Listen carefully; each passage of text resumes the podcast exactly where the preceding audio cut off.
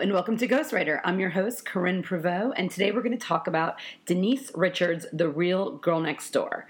But before we get to that book, I just watched the new episode of Real Housewives of Beverly Hills and a few things I took away. Um, I think Brandi actually needs serious help, and I'd love to hear more about the story where she apparently uppercut someone in the head a bunch of times. I don't know. I just think that she really needs some help and it's very sad. And i'm curious how she got back on the show if she probably reached out to her and they just needed a way to get her back on. So they just capitalize on her relationship with denise richards or what is really going on there and if there's more Brandi in store for us. Because I, I didn't really understand the motive or the reason to have her on there. I thought it was going to be more focused on taking down Lisa Vanderpump. Okay. Did Teddi really snub Camille's daughter at the airport? I just can't imagine that she would snub the daughter of someone whose wedding she was just that. It doesn't make any sense. And Teddi is such a social climber, or seems to be, so I don't really understand that. Is Denise funding Aaron's venture? I went on his website, extremely unclear what he does. It seems to have to do with standing on shaking plates, aligning your body. I, I don't know. I'll research that some more.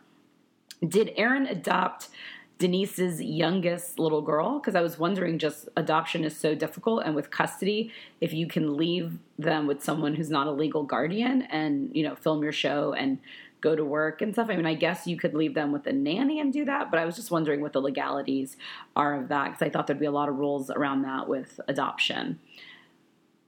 I'm over Erika Jayne fashion, if you want to call it that. When they were walking down, she was walking down the street with Kyle and she was wearing that crinkled one piece suit. I mean, it's just too much.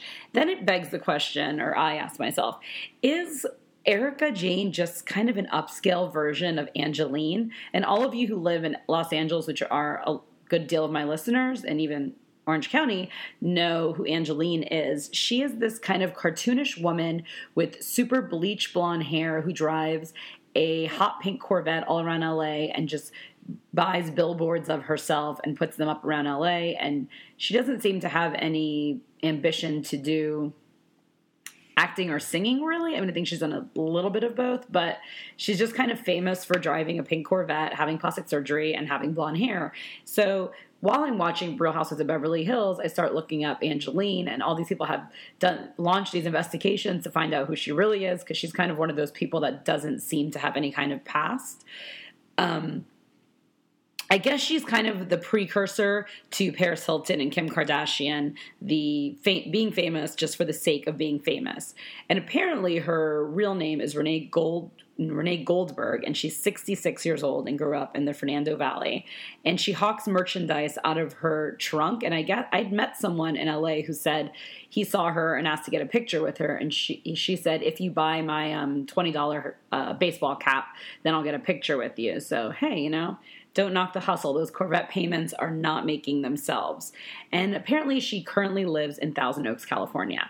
But this just goes to show how boring Real Housewives of Beverly Hills is that I'm do- launching an investigation into Angelyne, and I'm having more fun doing that than actually watching the show.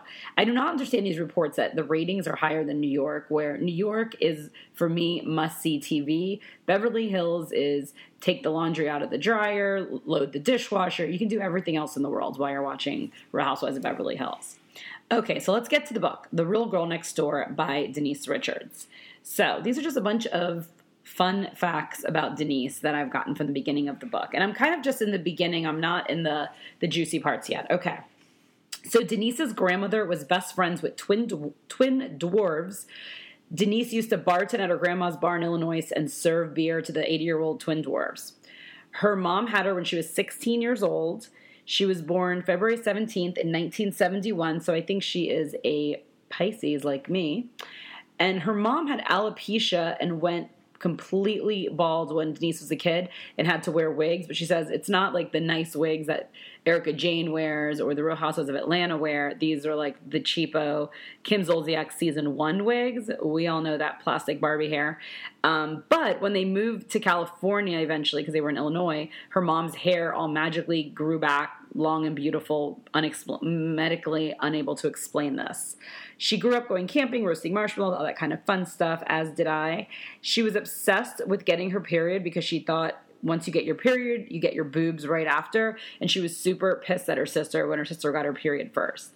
I too was obsessed with getting my period when I was in sixth grade in the Poconos, Pennsylvania, at Tobyhanna Elementary Center. A lot, there was a lot of period education. I mean, we just had so many different people come in and talk to us. Nurses, I think the school hired outside people to come in. They were giving out pads left, right, and center. They gave us pamphlets, books. There was just so much period education. It felt like this exciting you know, new stage was coming. And so I just kept thinking I had my period every day, and my mom's like, You do not have it.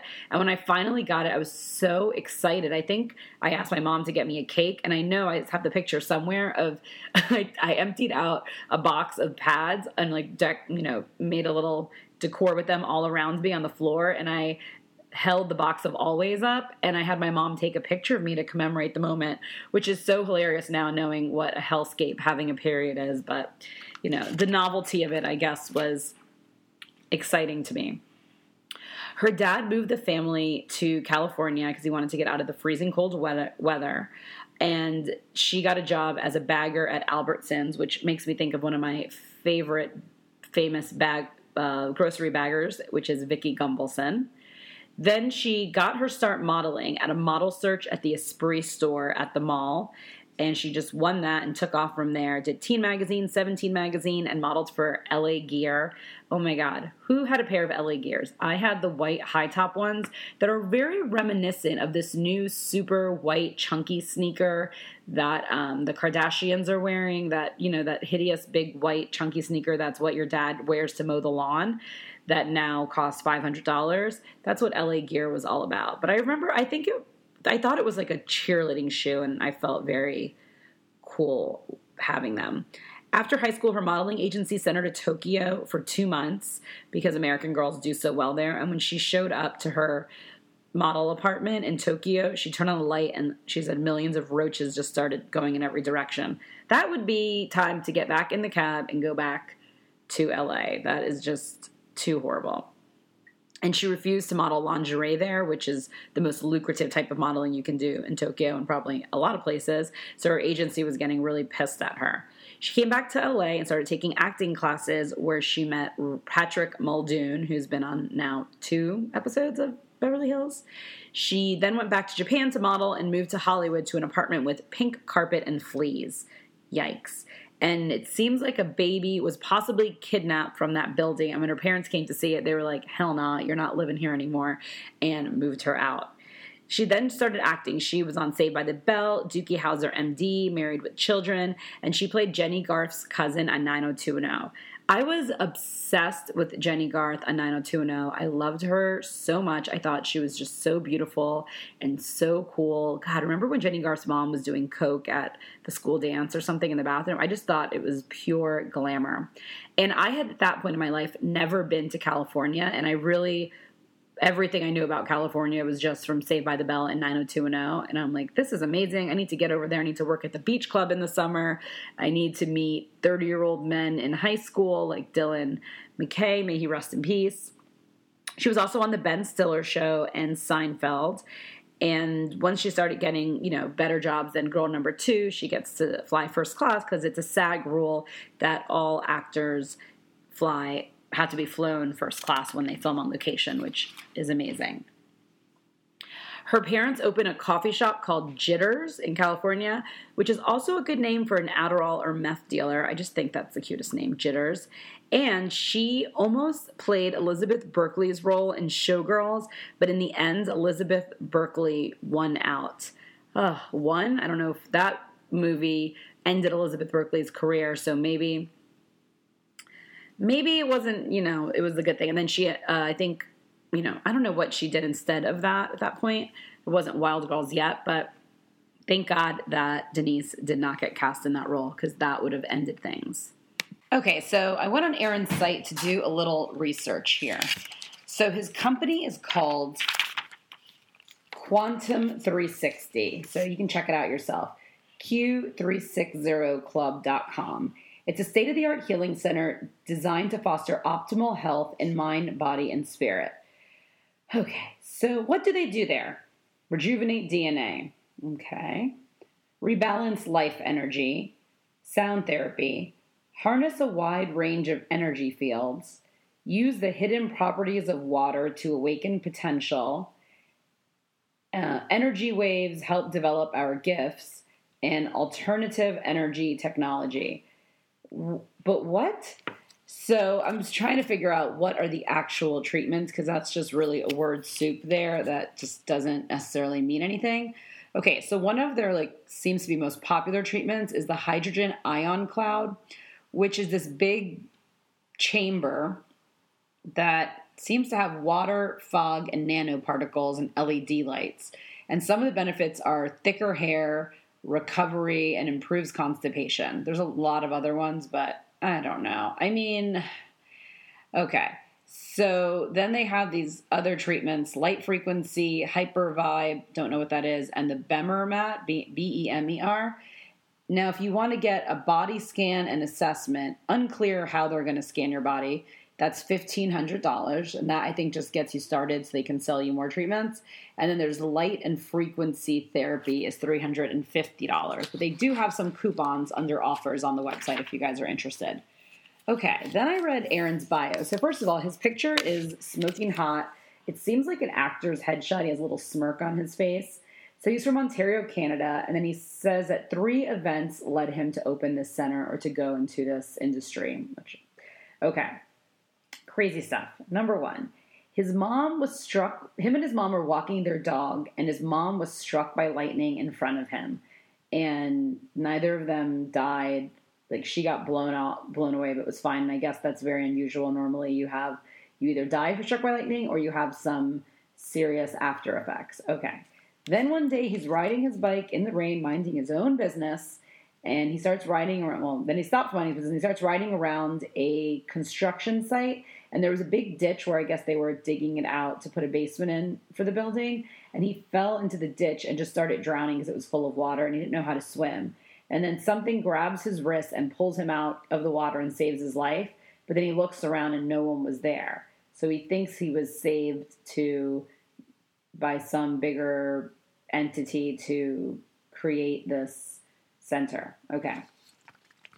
At 12 years old, he lived by the largest nuclear plant in North America. This is starting to sound like superhero business, like for real, like lightning, um, spiritual creatures grabbing you from drowning. Now we have a nuclear plant that is like Marvel planet all the way, or whatever it's called. Um, everyone started, everyone around him started to get sick, as one does when they live near a nuclear plant. He watched them all try invasive methods like chemotherapy and knew that wasn't the way. So he went to the library to research and became fascinated by natural healing and philosophers. So then he moved to California and worked as a master builder, which I have no idea what that means, if that means like a contractor. And he created his own energy and light machines in his garage. Recently, he healed himself using his own equipment when he tore his Achilles heel during a military training course he was doing, and his foot was hanging off by a thread. But he said no thanks to medical attention and surgery and doctors. So, two months of a little light and sound therapy, and that ankle is good as new. So, if your foot's hanging off, call Aaron. Um, Aaron was also an actor with a few credits, and he was married to Nicolette Sheridan for only six months, which I didn't realize, but it took them two years to get divorced. So I think next week I'm going to do a deep dive into Teddi Mellencamp's husband's business because apparently it's not the business we think it is. He's kind of in some type of uh, conference based, culty MLM motivational speaking agency that I guess Skyline isn't actually his security business. So I'll read the websites and read all the articles so you don't have to. Bye, guys. Thank you so much. And don't forget to follow my Instagram, ghostwriter underscore podcast. I'm going to put some pictures up of Angelyne and of Aaron. All right. Bye.